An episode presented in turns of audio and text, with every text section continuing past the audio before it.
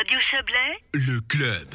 Les médias privés suisses victimes de la captation de la publicité par Internet, euh, par l'Internet mondialisé, ont-ils besoin de soutien financier public pour poursuivre leur mission d'information et de formation de l'opinion? C'est l'une des questions posées aux citoyens suisses lors des votations fédérales du 13 février prochain. Aux 136 millions de francs déjà attribués actuellement viendrait s'ajouter une enveloppe complémentaire de 151 millions par année. Une majorité du Parlement soutient le programme combattu par un référendum. Les enjeux de la loi fédérale sur un train de mesures en faveur des médias avec notre correspondant à Berne, Serge Jubin. La publicité représentait, selon les chiffres de la Confédération, 1,8 milliard pour les journaux quotidiens en Suisse en 2002. 20 ans après, la pub a dégringolé à moins de 500 millions, quatre fois moins. La survie des médias écrits, mais aussi des radios et TV régionales, est en jeu. Le Conseil fédéral et le Parlement ont concocté un paquet de soutien financier. La conseillère nationale verte genevoise, Isabelle Pasquier. L'objectif vraiment de ce paquet de soutien aux médias, c'est de reconnaître le rôle essentiel que les médias jouent dans la formation de l'opinion publique.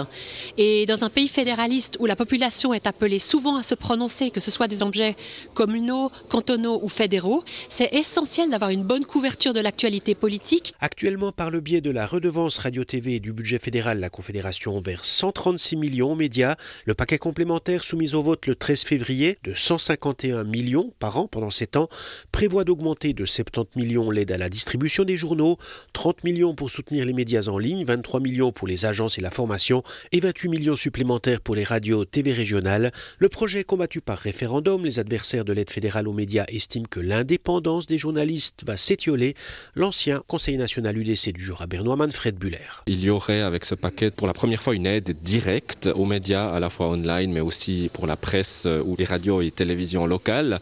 Et c'est un problème. Je n'ai personnellement pas de problème avec l'aide indirecte, réduction des tarifs postaux qui existent déjà depuis longtemps, d'aller intervenir directement en créant ce lien direct de dépendance entre l'argent de la Confédération et les médias. C'est un changement euh, dangereux à mon avis qui remet en cause euh, l'indépendance journalistique. Autre argument des référendaires, le soutien fédéral se fait à l'arrosoir et enrichira aussi les grands éditeurs qui n'en ont pas besoin.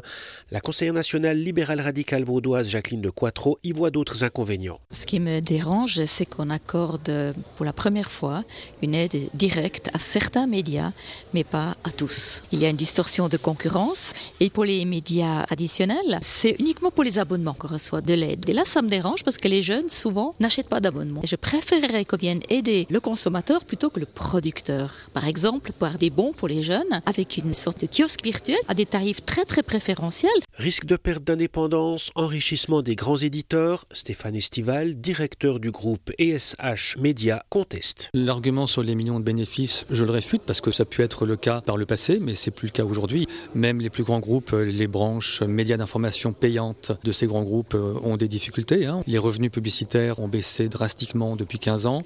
Il n'y a pas de sujet sur l'indépendance. Les radios euh, privées euh, locales bénéficient de subventions qui sont plus importantes que celles dont on pourrait bénéficier. Elles sont extrêmement indépendantes, vous n'allez pas me dire le contraire. La ministre de la Communication, Simonetta Sommaruga, fait campagne en faveur du soutien aux médias. Elle conteste les arguments de perte d'indépendance et d'enrichissement des grands éditeurs. On ne soutient pas directement les journaux, mais on soutient la distribution des journaux. Et c'est un système qui marche très bien parce que euh, je pense l'indépendance de nos médias, ils nous critiquent, ils critiquent le Conseil fédéral, les autorités, ça marche très bien.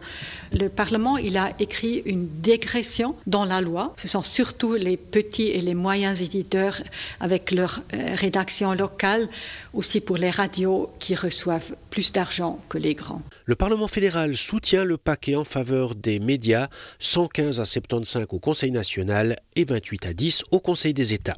Un dossier signé Serge Jubin.